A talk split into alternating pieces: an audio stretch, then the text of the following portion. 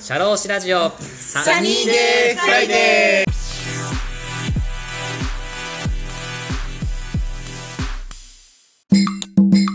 シャローシラジオサニーデーフライデー田村陽太です。この番組は社会保険労務士として活動する田村が普段の士業という固いイメージから外れ様々な分野で活躍する方やその道の専門家スペシャリストと語るトーク番組です。本日も素敵なゲストをお呼びしております。プロフェッショナルコーチの三宅久裕さんです。三宅さんよろしくお願いします。よろしくお願いします。サニーデーフライデーに来てもらいましてありがとうございます。はい、こちらこそ呼んでいただいてありがとうございます。えっと、三宅さんはですねあの前回ポッドキャストでご出演された永井さんがきっかけになります。で永井さんはハッシーさんと恵子さんがやってる独立後のリアルのポッドキャストを配信されててで100回記念のオンライン会があったんですよね。で永井さんもいらっしゃって三宅さんもいらっしゃいましたと。あ、そうですね。で僕も参加してましたと、で、まあ、永井さんとまあ食事しててあ永井さんも駐在されてたんですねって話してたんですけど僕よりも先大先輩がいますと。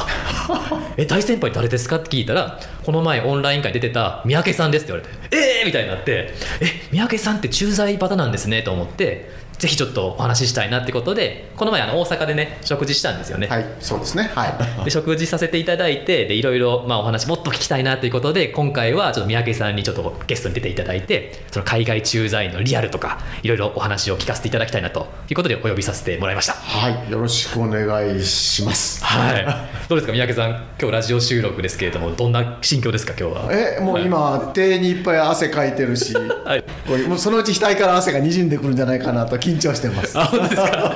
今日ねまあ暑い、まあ、6月7月ということでねだんだん暑くなってきますけど、はい。もっとこう汗かくような感じでやっていきたいなとは思うんですけど。暑いのは大丈夫ですかね？あのフィリピンとかタイとか暑いところばっかり行ってましたから。あそうですよね、はい。そうですよ。三宅さんありがとうございましたあのご紹介いただきまして三宅さんは大手メーカーでの勤務中にもうフィリピンベトナムタイ中国の現地法人の拠点長として海外駐在されてたんですよね。そうです。だからもう長年そういう海外でのこう勤務経験っていうのがあって、まあ僕自身ももともと日系企業メーカーの海外営業をやってて、でゆくゆくは海外駐在になろうと思って働いてたんですよ、あはでもう夢半ばで僕はこっちの社労士の方に来たんですけどぜひそのもし僕が海外駐在になってたらどんな風になってたんだろうみたいな話も聞きたくて今日ぜひ三宅さんから聞きたいなということでぜひやりたいなと思ってます。はい、お願いします。はい、でちなみになんですけど今回サニーデーフライデーの収録ちょっと依頼したじゃないですか、はい。その出てもらったきっかけってどんなところにありますか？これやっぱり先ほどの永井さんが田村さんおもろいことやってんで。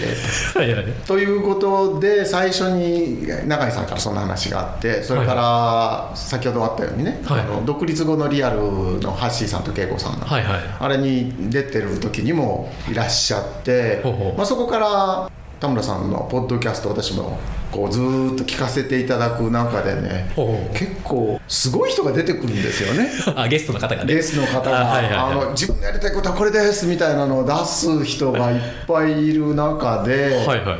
私は逆に言うとサラリーマンでもう40数年来て普通の人だなと思ってたんですよね。もう本当に普通のあのマスを代表するような人間だと思ってたんですけど、まあ、まあそんな中でもはいはい。駐在20年もやってるというのはちょっとマスじゃないところもあるしそうですよね。私の24年の海外の生活っていうのが聞いてる人にちょっとでもあれ面白いなとかあ海外は私も行ってみたいなとかね。はいまああんまりひるまなくていいんだとかね。まあそそんなふうに思ってくれたらいいなというのが、うんまあ、今日寄せていただいたきっかけですね。いやーそうですよね。もうじゃあ海外の会社の社長みたいな立場じゃないですか、だから本当にの日本でと違うところで働くってもうサニーデーフライデーのリスナーさんとか、多分分かんない方多分いっぱいいると思うんでぜひその辺のご経験をお聞かせいただきたいなと思ってます。はい、ありがとうございます。ありがとうございます。じゃあちょっと私から簡単に三宅さんをご紹介させていただきたいと思います。京都大学工学部卒業後、大手メーカーに入社され、生産技術本部で品質、コストの改善プロジェクトに従事された後、フィリピン、ベトナム、タイ、中国での海外駐在をご経験されました。その後、日系自動車部品メーカーに転職され、同社のカナダ拠点をコーチングでの権限以上を通じて、コロナ禍という苦境を克服することに貢献されました。海外での会社設立や撤退などを含めた数多くの修羅場を今までにご経験され、そして2018年には認定コーチの資格を取得されました。現在は海外拠点長や海外駐在員、国内で活躍されている方の新たな気づきにつながるコミュニケーション相手、社外雑談役、プロフェッショナルコーチとして活動されています。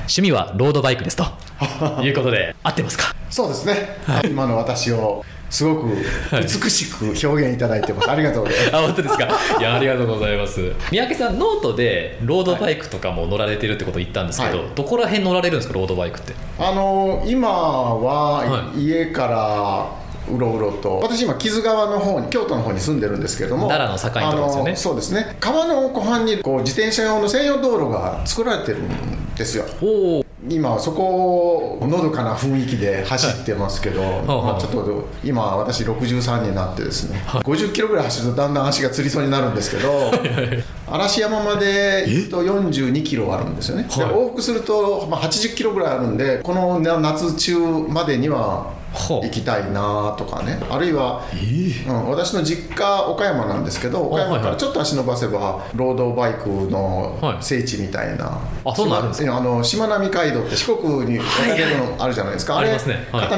道50キロあるらしいんですけどまあまあまあ海風を浴びながら行きたいななんてのはありますね。あいいですね。えちなみにロードバイクの魅力って何なんですか？ちょっと教えていただけると。ねこれね走ってるのが単に楽しいというよりも私、はい駐在してて、はい。もうゴルフばっかりじゃダメだなというのがスタートで中国の時とかタイの時とかやっぱり自分で仕事の中で苦しい時あるじゃないですか。ありますね。その時にね自転車って自分でこがないと前に進まないから、はいはい。中国の時はヒルクライムやってたんですけど俺は負けない。負けない。負けない。負けないってこう前進むぞと。そうやってやってるとね、はい。仕事の中でも負けないみたいなことになるし、タイの時には途中にまあお寺いっぱいあるから、まあ、気に入ったお寺が一つあってそこのお寺に必ずちょうど中間のあたりで参って、はあはあお寺さんではい。こう一人座る時間持ってみたりね、瞑想みたいな。まあ瞑想までいかないんですけどさあどうするかなみたいなんで。あじゃあ来週はこんなことしようみたいなのね、はいはい。そうそういうのを見つけるいい、まあ、まあ言ったらサードプレイスだったり気分転換だったり自分の励ましだったり、まあ、それは単なる趣味というよりも 仕事の延長線で使っていいのか悪いのか分かんないですけどでも気分転換にはなりましたよね。あいやそうですよまあ、今今は単にこうのどかに走ってますけど。これから会社頑張るぞみたいなところのねちょっと切り替えみたいなねはあなるほど。ありがとうございます。ちょっと僕もロードバイクちょっと乗ってみたいなという気持ちはあるのでちょっとぜひまたしまなみ海道でちょっと初心者ですあけどぜひ一緒に行きましょう 行ったこともない人がいて申し訳ないですけど。いえいえいえわかりました。ありがとうござい。ます、はい。じゃあ最初の質問からやっていきたいと思うんですけどもあの三宅さん最初あのメーカーで大手メーカーで働かれて駐在っていうねそういう長いキャリアかされたと思うんですけどそもそもどういうきっかけで会社に大手メーカーに入社されたのかっていうそういうきっかけを大学卒業後からのまあ流れみたいなちょっと教えていただきたいんですけど。皆さん今ね就職で苦労されてて申し訳ないんですけど、はいはい。私のまあ昭和の時代はですね、はいあんまり就活ってしてないんです。私実はは59歳で転職するまいでほ ES エントリーシートって書いたことない。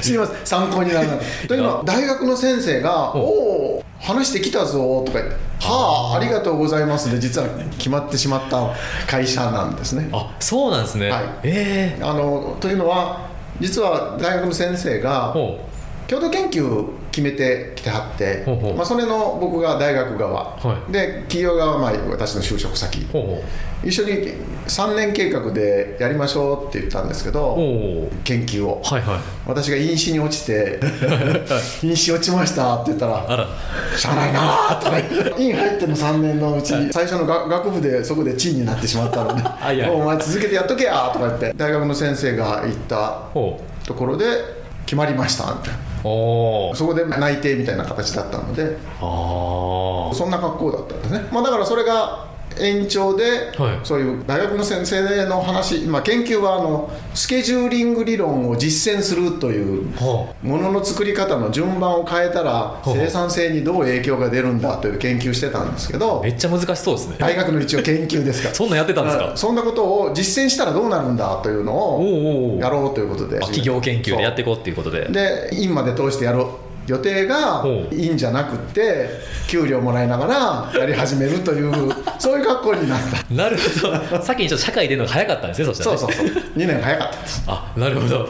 どうですか？実際その、まあ、就活っていう形じゃなくてそのまま社会人になったじゃないですか、最初成り立てのところどうでした？その気持ちというか。だからあんまり就活ということで私はい。ここでこんなことをやりたいですというよりも、はい。大学の研究でそういうスケジューリングだとかものを作るところでの効率だとかということをやりたいですというところからスタートしたので、まあ、そそこの部門に配属をされて先ほど紹介もいただいたんですけど、はい。生産性だとかコストだとか品質だとかという、まあ、改善をやるというそこになんかすんなり入ったのであ。目の前に来たそういう改善のプロジェクトっていうのをこなしていく。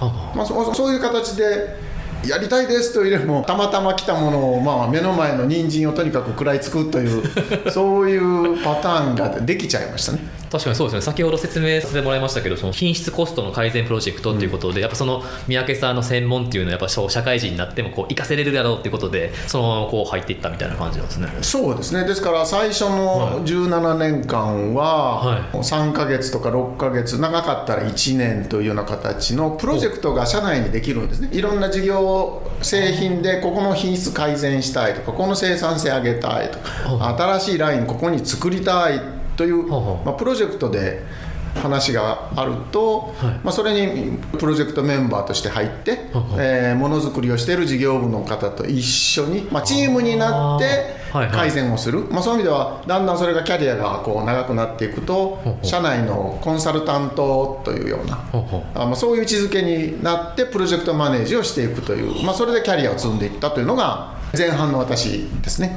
なんか面白いですね。その各部署の言ったら生産性向上みたいなお仕事をこう三宅さんがこう先頭リーダーになってさされてるみたいなイメージですよねなんか。そうですね。だですからプロジェクトが3ヶ月とか6ヶ月とか、まあ、何ヶ月か単位では動くので、目先がずっと変わるんですよね。あそうですよね。確かに。そうそうすると変わりますよね、ままマンネリしないので粛々とこう終身雇用行くというのとは違って、はい。あの目先のプロジェクトがどんどんどんどん変わりながらはい。仕事をしていくので、転職を考えるということはあんまりなくてあそうですよもう延々と来たというそんな感じですね。なんか毎日がこう新しいことみたいなそうですね。だからあ新しいことがあると面白いじゃないですか。面白いですね。はい。はあ、なるほど。ちょっとね、その前のところ聞きたいんですけど、はい。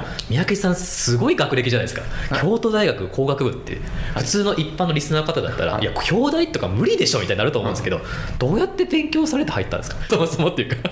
勉強文はね、当時は深夜ラジオ全盛の頃ではいはい「オールナイトニッポン」とかああいうの聞きながらね夜中のまあ2時3時まで勉強してんだからラジオ聞いてんだか分かんなかったですけおどお。ただ時々図書館に行ってとかはい。集中だけははい。ひたすらする。やるときはやるみたいなね。はあはあ。だから今日はやるぞと言ったらなんかお前人の話聞いとらんやろって言って図書館なんかで誰かが飯食いに行こうとか言っても、はい。なんか無視してたとかね。まあそういう意味ではめっちゃ没頭してるじゃないですか。うん。ぼーっとして遊んでる時間もあるんですけども、はい。ガッと集中するというのは、まあ、習い性としてあったかもしれないですね。ああ、もう好きなことだから、もうひたすら兄弟に入るんだったら勉強しようっていう感じで。そうですねで挫折しそうになった時は、は担任の先生と「あもうもうやめます」とか言ってえ？言ったこともあるんですけど「アホ!」とか言われて「お前は行く言うたやないか」とか言って「いや落ちたらどないすんですか?」とか言われたら「いやお前受かるんやから」って「落ちたら責任取ってくれますか?」とかってなんか担任と喧嘩したこともありますけどあとにかく「やれ!」とか言われてそういう意味では高校の担任に「やれ!」とか言われて勉強して大学の先生に「あそこ行って働け!」って言ったら働いてみたいな結構自分がない生活だったのかもしれないですね。あ、なんかもうストイックにこう、なんかそう強制されるみたいな。あそうですね、でまあ、ストイックにやるのはうん苦じゃない、ああ。でも、まあ、自分でやりますというよりも、はいやらんかとか言われたら、うんまあ、ストイックにやりますわみたいな、さっきの自転車も、まあ、自転車は自分で選んだかな、ーやりたいな、行くとこ昼くらいも負けるかって言ってストイックにこぐみたいな。きっかけはなんであれ、うん、まあまあ目の前のものはストイックにこなす？あそれはそれはあったかもしれないですね絶対負けないぞみたいな感じのもうそうそうそう続けるっていう。まあ負けないぞというのははいすごくありますああ。じゃないとやっぱなかなか受からないですよね兄弟とか無理ですよだって。でも進学校だと、ま、周りがね結構ストイックだからああそうですね。そうするとあああいつあんなに頑張ってんだ、あね、いや東大目指してやってるやつとかいるじゃないですか、はね、そうするとその人たちはもっと頑張ってるし、うん地方でいいやっていう人はいやいやもっと頑張らなあんたあかんでとあかんで、まあ、今関西弁ですよ僕岡山ですけど、い。ややらなおえんでっていうような感じで自分は自分でストイックにところはあります。切磋琢磨してこう勉強されてたんですね、僕ももともと僕小学校の時に京都に3年間いたんですよ、はいはいはい。で京都の時の友達がいたんで、うん僕高校卒業したら京都に行きたいなと思っててで僕も一応京大行きたいなと思ったんですけど諦めたんですけど京大入られてあすっごいなと僕思いながらちょっと聞かせてもらってありがとうございますありがとうございます。あと次の質問なんですけど、で生産技術本部の方で改善プロジェクトのはいされてたと思うんですけど、その後ってなんかどのようなお仕事をされてきたってありますか？駐在に至るまでというか。あの駐在に至るまではさっき言ったように、生産技術部というところが、はいあの会社の中のそう違う事業部門だったり違う製品のそういう改善プロジェクトをまあ言ったら請け負ってやりますと。はあ、なのでそこをずっと延々やってきたんですね、まあ、その中で北は北海道から南は九州まで。まあ、工場があるところでちょっと来てよと言われたら行く。で90年の後半からはシンガポールマレーシアが来てよって。言うからはい。行きますと、で、もうシンガポールに私ずっといてますわという提案をして、はい。シンガポールマレーシアの社長さんに私いたら使ってくれますかってまあまあい。いよって言ってそんな計画立てたらちょうどその頃あのアジアの通貨危機が起きて全部の話がポシャってああのその話なくなっちゃったんですけどね。じゃあもともとあれですか駐在したきっかけっていうのはそのこの生産技術本部でのお仕事きっかけに駐在行ったって感じなんですか最初？そうですね。シンガポールプロジェクトで動く。でその中で90年89年、90年にアメリカの会社が左前だから改善してこいという話があって、まあ、それは若きエンジニアとしてはい。こう改善だとか言ってはいはい。1年ちょっと、まあ、プロジェクトですから長い駐在じゃなくて1年だったんですけど1年ちょっとのプロジェクトで、まあ、おかげさまで生産性上がる基調になりましたと。でプロジェクト終わりました、でその頃に当時の社長の夫人社長夫人が「あほう。もうあなたもう絶対海外要員だよね」とか言われてたんですけど。はいはいはい。はい。でまあ私帰って、はい。その後2代後ぐらいの、まあ、そこそこ経緯をよく知ってる人が社長になられてアメリカの。ほでその方がこうどんどん上に上がって常務になったんですね。で常務がフィリピンの工場を見るようになった時にほ合弁だったんですけど、うはいは合弁先から全然儲からんやないか。い はい。怒られてると。ああやばいぞと。なんか昔アメリカでやったあいつ呼べとかあそれが最初のきっかけだったというのを後で知りました。ああなるほど。合弁先から話違うやろうと。ああやっぱそれを改善できるやつおらんのかと言って三宅さんが呼ばれて。そうそうそああなるほど。うもうそそこから当時の事業部長に「お前1年で改善してきてくれるか?」とか言われて。そんなんいけるんはですか？い できるかできないかは分かんないですけどまあ今までがプロジェクトで動いてたからあそうですね。できるいややりますって言って言ったんですけど1年のはずがうん。結局そこの事業部に移って7年いたというのが私の海外土佐回りの始まりですえーでそそれから始まって結局海外駐在生活何年いたんですか？そうさっき国内は何年いたんでしたっけ？国内は17年仕事をして、はフィリピンに行けとか言われて行って行ってそこから98年だから23年4年弱。は。途中日本で1年ぐらいちょろっとだけ工場長した時期ありますけど、あまあ、あ22年23年が海外ですじゃあ三宅さんの社会人人生は国内よりも海外の方が長いんですね。もう長くなっちゃいましたね、はい、そうなんですか。駐在の編成はどこの国に行かれたんですか結局その23年間どんな国をこう転々あのと行かれた？んですか東南アジア中中心で、はい。最初がさっき言ったようにフはい。ィリピン、その昔はアメリカで1年間プロジェクトっていうのありますけどフィリピンがスタートで,、で一瞬日本に帰って工場長したんですけどほその後ベトナムで新しい工場を作るから行ってこいと。で、はいはい。そうしてたら最初にフィリピン行ったそこがまた赤字になったから戻れとか言うのでフィリピン はいはい。そのフィリピンの後工程を担当してる、担当する工場を作ろうということでタイに工場を作れということで、ほフィリピンやりながらタイに工場を作って、はあ。でタイの害虫さんが倒れそうだからといってそこを合弁というかう吸収して。でまあまあうまくいったからフィリピン戻れって戻って、はい。しばらくしたら「いや中国もおかしいから次は中国やってきてよ」って言って「はーい」って言って 中国で、はい。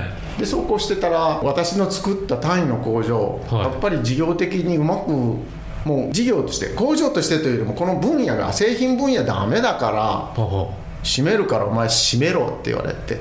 え？開けたやつを。そうそうあ開けた7年後に私閉めたんですけど もうむちゃくちゃなんですけどね。でそタイを閉めたのが59歳とはい。9ヶ月で、60歳になる前。そうそうそう。もうて定年ぐらいまではもうタイにいるかなと思ってたんですけどそうっすよね。い居場所がなくなったのねで日本帰ってこいとか言われたんですけど、はいは20年超えてますからああの日本に戻ってきてほまあまああの再雇用という話もあったんですけど、うはいはい。通勤電車に乗る自分の姿がもう想像できなくて。海外が長すぎて。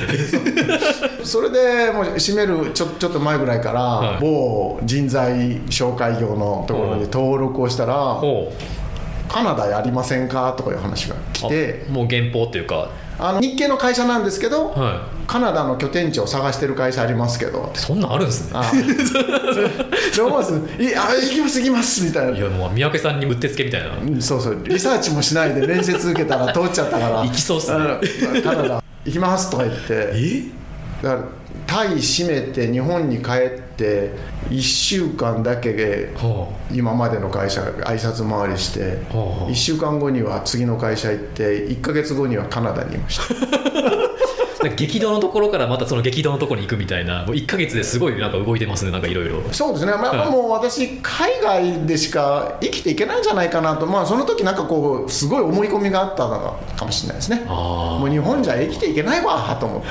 あ 本当ですか？いや思い切ってますね。ちょっと一個聞きたいんですけど、は例えばその転職される前カナダの原稿行く前にいろいろこういろんな国で、まあ、拠点地をされてたじゃないですか、うんうでなかなかそんな一回行って普通だったら日本帰ってきて、ちょっとまた日本で仕事をしてまた海外行くみたいな感じじゃないですか、うん。なんか本当に海外をこう行き渡ってるじゃないですか。はい。そうなんか駐在員としてずっとこう行き渡ってたキャリアを築けたなんか一つのきっかけというかなんでそういう道を行ったかとかありますか？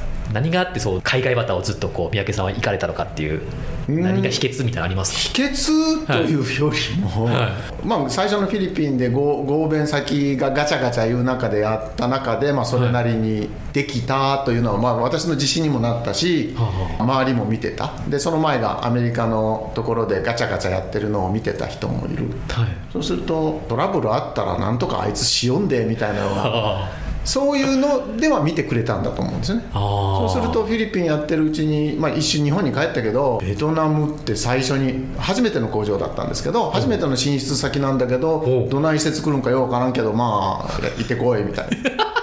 マジです。かあいつならできると。三宅ならできると。でややってたら、まあ、これ恥ずかしい話。僕が見てたフィリピンが左前になりましたと、はい。フィリピン人の社長にちょっと任せてたらなんかおおかしくなっちゃったそうするとダメだからフィリピンお前もう一回戻って今度は社長やれって。そ,、まあ、そこから社長なんですね社長。でそうやってたらい。や単位に工場も作りたいからほ行け。そうこうしてたらフィリピンにもっと増産するから戻れ。中国おかしいから行け。ー。タイ閉めるから戻れってこうまあまあそんな感じになっちゃったんですですから、まあ、常に火消しをやってる。そうっすよねまあププロジェクトがあるところをやってるとまあこう修練してくると、はいまあ、つまんなくなってくる頃には、はいどっかが火吹き始めるみたいな。それはなんか自然と火が出てくるのかなんかそうやっぱ三宅さんが必要な時にそういうキャリアがこう渡されるのかってなんかちょっと不思議ですねめっちゃね。まあ常に火はどっかで吹いてんでしょうけど まあまあそろそろあそこええだろうと。こっちの方あがー。要するに火の大きさがこうどっかで逆転するんですよねきっとね。でそうすると、まあ、まあこっちの火よりもこっちの火の方がう。んでかいからお前行けみたいなね。ああそうっすよね。なんかそんな感じします。なんかしかもその三宅さんのその海外駐在の経験ってこう自身のなんですかスキルというか自信につながりますよね。このトラブルでも多分なんとかなるだろうみたいな。うんそうですね。なりますよね多分ね、まあそそこは最初でねあのお話しいただいた、まあ、ストイックなという。とにかくなんかストイックにやってりゃ物事良くなるんですよ。というかあの僕気が楽というか楽観的なのは、火吹いてる時って悪い時なんですおおそうっすよね確かに。そうそう。そうっすよね。ということは僕が言ってさらに悪くさえならなかったらいいわけですよ。ああ確かに。それで何かやってりゃきっと良くなる。そうするとあ良くなったねってみんな言ってくれるし思ってくれる。三宅さんやったなと。そうそうそう。だからまあ火吹いてるところへ行くのはね、うん。まあ、そんなに嫌なことじゃなくてこれより悪くなんないんだからという確かに。なんかそういう開き直りが良かったかもしれないですね。マイナスにいかないですもんね。絶対プラスですもんねやっぱね。あなるほどありがとうございます。ちょっと次の質問なんですけど、、はい。ろいろこう国をね転々とされたと思うんですけど、はい、あの駐在員としてのこう業務内各国でのはいはい業務内容と、はいうん。あとその業務内容をやったことによって自分はこういうことを達成したいなっていうこう自分に課してたミッションみたいなうん。ところをちょっとそれぞれ教えてもらいたいなっていうのが、あはい。のーまあ、火吹いてる会社の立て直しが中心だったり、新しい会社だったりするんで、まあ、はい。日本からもらうミッションって大体一つなんですね。いつも一つ。はい、成果上げてくれ。もうそれだけなんです。そんだけなんですか？あある意味そうなんですよね。やばいっすねそれすごい。あものづくりの拠点なので、はい。新しいお客さんを開拓してくれとかなんか新しい製品をなんか作ってくれというのではなくてまあ物を作ってるそこが儲からないなんとかしたい。あもうそうすると生産性上げるか品質良くするか、まあ、それそれぐらいなんですよ。ねそうですよね。そうするとあの最初の17年間はそれをコンサルタントだって偉そうにやってたわけで、はいはい。同じようにいやここ改善しようよねここ改善できるよねあこんな風にしたら不良減るよねということの、まあ、あある意味繰り返し、まあ、それが言葉が違う。で一緒にどうやってやるの、まあ、だからやることはそんなに目先が違うことをやってるわけじゃないんですね。ただ相手が違う。国が違うという。かそうそうそう。国が違う相手の人が違う相手の人が考えてることがちょっと今までとうまいこといかないなっていうのがある。じゃあ何工夫してどうしたらこの人たちやってくれるかなというのはすごく新しい、いやそうですよね。そうそう。まあ、そそこなんですね。だからものづくりでやることはそんなに変わらない、まあふまあ、言ったらある意味普遍的に存在するわけですよね、はこうすればよくなるんですという本にもなるようなセオリーがあるわけです、はい。でもそれを現地の人と一緒にやる、あまあ、それだけが工夫点みたいなところがあありますよね。最初ねあのこう現地に移住していってこうどんどんどんどん駐在員駐在生活というか現地法事をうまく良くしていくみたいな話がありましたけどこうやっぱりいろんな人とやっぱ仕事するから相手のことも分かんなきゃいけないっていうのもやっぱありますからね。そうですね、うん。あのそれを分からずにやったのが最初の7年のフィリピンであそうだったんですか僕コンサルタントになれるかなというような変な自信があるぐらいだったからあれしろこれしろこれもやるぞあれやれこれやれとこうもうもうブスブス刺すような形ではい。やってたのね、で、まあ、周りからはまあブルドーザーみたいなやつみたいな。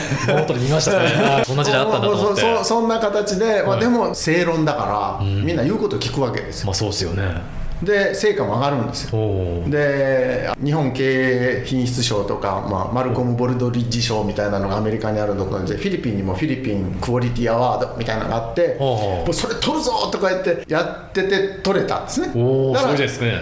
成果は上がるんですよ。やることをやれば成果は上がる、はい。でところが私が駐在7年終わって「よかったね」って言って僕もう日本に錦の御旗を持ってこう帰って もうもう凱旋したようなつもりで帰ったんですけどそんな気持ちですよね。そこから工場長とかやってまあフィリピンも頑張ってるはずだよなはずだよなと思ってでベトナム行ってフィリピンのことを忘れて、新しい工場を作ることに、まあ、プロジェクトとして入った。ほそしたらその間にフィリピンズタズタやんお前とか言われう。てみんな僕があのブスブスやってるからは言われてる間はやるん。三宅帰ったら「はあ」っつって 気抜いて。気抜いてでだまあ僕のと一緒にやってたフィリピン人の社長がまあ好きなようにやったもんだから、あそうなんですね。そう。もう大赤字にまたビューッと戻ってしまって。あららら。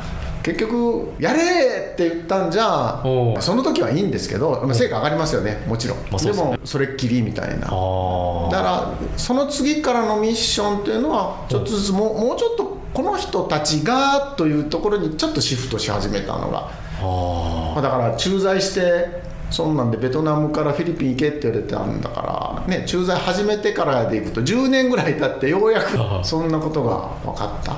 でそれもこれわ私の最初の駐在の時のいい経験になったのでベトナム工場を作った時に、ほいや 5S だおお 5S の基本はままずみんながトイレ行ったってトイレが気持ちよくないとダメだよとか言って。はいはい。そこからやろうと思ってみんなでねこう新しい工場出来たての工場ですけど、まあ、ちょこちょっとしか使ってない、まあ、みんなでトイレ掃除しようと。おおいいじゃないですか。綺麗なトイレでなかったら仕事をする気しないやろとかっおてみんなこうひるむのを、まあ、僕が最初になっても便器を磨くところから見せておそうやってトイレを綺麗な工場で仕事しようねで他のところも 5S で綺麗にしようね。おでベトナム立ち上げたんだよね。おでベトナムからまあフィリピン戻ってしばらくして、まあ、ベトナム次に行った時におリーダーがねおあのニコニコっとしては「トイレ見てください」って言うわけ。でトイレ綺麗でしょって、はいはい。三宅さんいなくてもやってますからって言ってくれたのがおきっかけであお人がやらされるんじゃなくって分かってやるようにならないとお海外の工場ってよくなんないんだ。だからそれね 10, 10年そこに気が付くまでにかかりました、だから普通の人はひょっとすると3年の駐在5年の駐在だったらもうとにかく正解正解正解で気が付かないところ僕はラッキーなことにはいはい。10年経ってあフィリピンの失敗はそこでベトナムはあ良かったんだと思える経験があったはあ。さっきのすごいですね。その三宅さんがそのトイレを自分で先導して磨くっていうところがやっぱ伝わってってことがありますよね従業員さんに、うん、あのそれはなんかあのものの本でほらトイレの汚い工場はダメだとかいろんなことを書いてるじゃないですか。ありますね。それもう出来上がった工場だとなかなか難しいんだけほうどほう新しく作る工場だったらできるかなと思ってやってみたらうまくいったみたいな。いやすごいな。一個質問したいんですけど、例えばこうさっき三宅さん大事なことをおっしゃっててこう従業員さん自身が自分で分かって自分でやったことが、やっぱそれが成長につながるとかって話があったと思うんですけど、こう三宅さん自身がこう従業員さんマネジメントする上でこう自分自身で分かってやらなきゃいけないんだってこう従業員さんに思わせるようになんか工夫したことってなんかあったりするんですか？あのそれができるようになったのは実はコーチングを学んでずーっと最近なんですけど。そうなんですね、うん。まあその後も、まあ、フィリピンでもそうですけどどうすんの？どうすんの？ってまあまあコール作聞いてる。あんたどうすんの？俺俺の指示聞くだけでいいの？とかね。駐在に行った結構まだすぐの頃から俺日本人だからそのうち帰るからね。あ現地の従業員さんに言って。もうもう言うんですよ。俺帰るからね。で次の社長どんな人が来るか分かんないけどあんたたちは残るんだからね。っていうのはねもういろんなところで言いましたね。あ俺は帰るよ。俺の言うことを聞いてるだけだったら次の社長来たらまた違うこと言うかもしらんよ。あそうすると、まあ、ちょっと考えようかな。と私はここで頑張るんだったらちょっと自分で考えなきゃとか。あやっぱりじ自分がもうちょっとこんなことやったら面白いかなっていうのはあ面白い面白いっていうことですかね。だからそういう意味では現地の人の話、まあ、いろんなところで受け入れるというかな。かっこよく言えば傾聴して承認して、はい。まあそそんなんじゃなくって、まあ分かった分かったとかね、ああいいねとか。もっと言うとお酒飲みに行くじゃないですか、まあ、お酒飲んだらもう一緒にやろうとか、あのタイ人が踊ったら私も踊るし、はい。タイ人がコオロギこれお酒のあてにって言ったら「分かった分かった」って食べるしなまあまあそうやって。向こうの人が何か言ってきたことをはい。まず受け入れて一緒にやるっていうところ、あまあ、そこで一体感作る、あまあ、そんなことはすごく気にしながらやってましたよね。はあなるほど。いいですね。あの僕ノートを見て三宅さんのすごい印象的だったのがその日本の飲み会と海外の飲み会は全然違うと、日本の飲み会は上司とか部長が「おい飲みに行くぞ」って言って2次会3次会まで行くと、でも海外の飲み会は上司発じゃなくて従業員から「おい社長飲みに行きましょうよ」部長飲みに行きましょうみたいな。こうみんなで盛り上がる風土があるみたいなとかあるじゃないですか,、なんかそれってなんかこう従業員さん同士のこうコミュニケーションっていうのがすごいこう円滑になっていくっていうそういうのがあるのかなって今聞いててそれ思いましたね。はありますね。あの、はい。特に残念ながらあのアジアはその雰囲気あります。あそうなんですか。カナダはよ行きましょうってまあまあコロナもあったからそこまで親しくなる前にコロナになっちゃったからというのはあるんでしょうけどあんまりそうなかったんですけど、タイとかフィリピンとかベトナムとかはいやー行きたいですみたいなのもが顔見たら分かるじゃないですか。飲みたそうな感じ。ででも僕があ行こうかというので行く。そうすると、まあ、日頃と違う話が出てくるとかあー「いや今日こんなん持ってきたんですけど」と言って芋虫が出てきたり アリが出てきたり「いや宮城さん今日はカエルを食べる日ですからね」とか言ってカエル料理頼んだり。マジっすか？とか中国だとねはあの僕が、まあ、まあ行きだそうにしてるから行こうかって言うとね、は今日は私が絶対おごりますからラオパンは金出さんとってくださいって言うんですあ三宅さん出さなくていいと。そうそうそう。これは人から聞いたんだけどもうそういう時は絶対あんた出したらダメだよとあ要するにね。私が総経理とか、まあまあ、ララオパンに酒飲ましたんや というのがすっごい自慢もできるしああ。のそその人「いや俺は社長とこんなんや」って言って頑張る源泉になってたり。だからごちそうになってはい。頑張ってくれるんだからこんないいことない。あ なんかやっぱそういうところがやっぱ従業員さんもねなんかこうモチベーションになるんですね、こうやってあげるだけじゃなくてやらせてあげるみたいなのもあるんかもしれないですね、はあなるほど。ありがとうございます、次の質問なんですけど、これ多分駐在員の方のキャリアとして多分一番気になると思うんですけど海外駐在員の方って一日どんなことして過ごしてるんですかっていう平日朝起きて、うん。帰ってきて、うん。家帰るまでどんな感じで過ごしてるのかっていうところと土日の過ごし方、はい。仕事終わってはい。オフ何してるんですかっていうそこそこ聞きたいなってあるんですけど。日系企業ですから全然変わんないんですよ。朝起きて、まあ、違うのは通勤電車じゃなくって、まあ、東南アジアだったらドライバーさんがいるから、まあ、それで車で連れて行ってもらって事務所に入りますとはい。であ朝からまあ普通に会議をしたり工場を回ったりということをやりますし、う。ん日本と一緒という意味では、はい。タイの時にはラジオ体操もしましたし。あそうなんですか。あ本当ですね。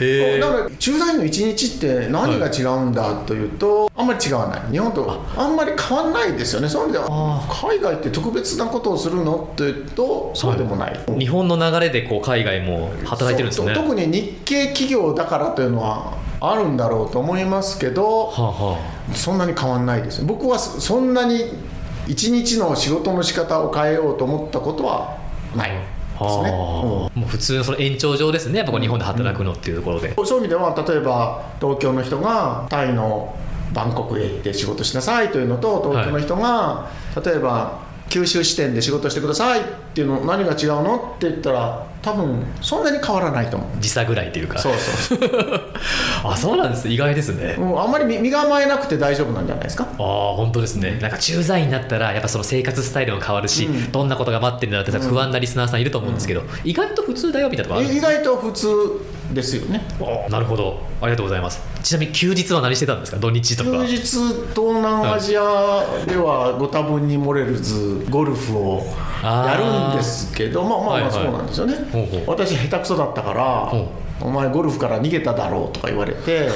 フィリピンの時には、まあ、ダイビングにはまってあそダイビングをしてました。で、まあ、中国へ行った時にはダイビングもできないしゴルフ高いしって近所に自転車屋さんがあったのでほあ自転車乗ろうみたいな。まあもともと嫌いじゃなかったので自転車乗ろうと思ったら自転車乗ってるたまたま会った日本人の人がいてはって「いやもうそれだったらこれ買ったらいいですよ」って言って買って。であの「あの山に時々登るんですわ」とかって1回だけ連れて行ってもらって。おでそこからはヒルクライムにはまってさっきの「負けない負けない」コールをしながら 山のあ買ったのロードバイク買ったんですか？えーあのその時はあのマウンテンバイクだったんですよああなるほどなるほど。でカカナダでロードバイクに切り替えたんですけど。あ切り替えて。はい。あうんであと家族といた時は最初の6年間ははい。家族帯同だったので、なるほまあ、その時はもう家族中心ですよね。あおのゴルフも行く、はいえー嫁さんとテニスもする。子供はプールにも行きたい、はい。あそうすると土曜日一日で朝ゴルフして昼からテニスして夕方はプールに入る めちゃくちゃ忙しいじゃないですか。忙しい週 大変ですねそれ。そんなこともやってました。あじゃあ三宅さんあれなんですね。こう一人で行かれた時もあってあと海外の家族帯同で行かれたこともあったんですね。2つパターンやってたんですね駐在時最初子供がちっちゃい時ははい。帯同でフィリピンにいましたけど、子供が中学校上の子が中学校に上がる時からあとはずーっと単身ですね。で最後の最後カナダは子供が片付いたので、はい。えー嫁さんと2人で行ったんですけどでこの時は嫁さん1人で行ったので、はい。寂しいからと言って、はいはい。コロナになる前にはい。犬を飼ったんですね。ほでまあ犬がいたからコロナになっても気が紛れたというラッキーだったというのがあります。よ 確かにもう一人の子供みたいな感じですよね。あなるほど。えちょっと一個聞きたいんですけど、はい。家族帯同のパターンと、うん。奥さんだけの帯同のパターンと一人で行くパターンあるじゃないですか。3つパターンあったじゃないですか、はそれぞれどうですか？違いってあります？た駐在のパターンでなんか。あこう違ったなとかあります？あやっぱりね、はい。あの家族いると家族中心ということでさっきの、はい。子供がいたらもう絶対ですよね。でね。まあ、まあ週末がそう。それから奥さんねかみさん一人の時もやっぱり帰ってきてからは、まあ、仕事のことは置いといてという、まあ、そういう意味では切り替えはほっといてもできる。そういう楽さはありますよね。確かにそうですね、うんあとまあご飯作らなくていいというのもああってそその間にあった14年ぐらいは単身赴任だったですけおどう。自分でご飯作ったり、まあ、居酒屋に行くこともありますけど自炊もしましたしあそうなんですか。切り替えがやっぱり難しいじゃないですか。そうですよね。だから週末自転車乗ってとかダイビングしてとかあゴルフでストレス溜めるんじゃなくって、はい自分が切り替わる何かを持つというのは大事なのかなと思いますね。あしがらみから離れますもんねやっぱ一人でこう何かサイクリングするとかっていうのはやっぱ一人の時間ですよそうですねなるほどありがとうございます、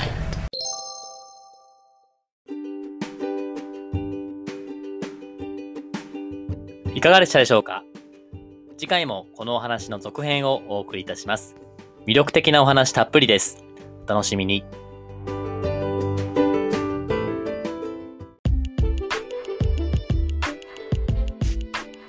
シャローシラジオサニーデイフライデー DJ の田村陽太でした。それでは次回もリスナーの皆様のお耳にかかれることを楽しみにしております。今日も気をつけていってらっしゃい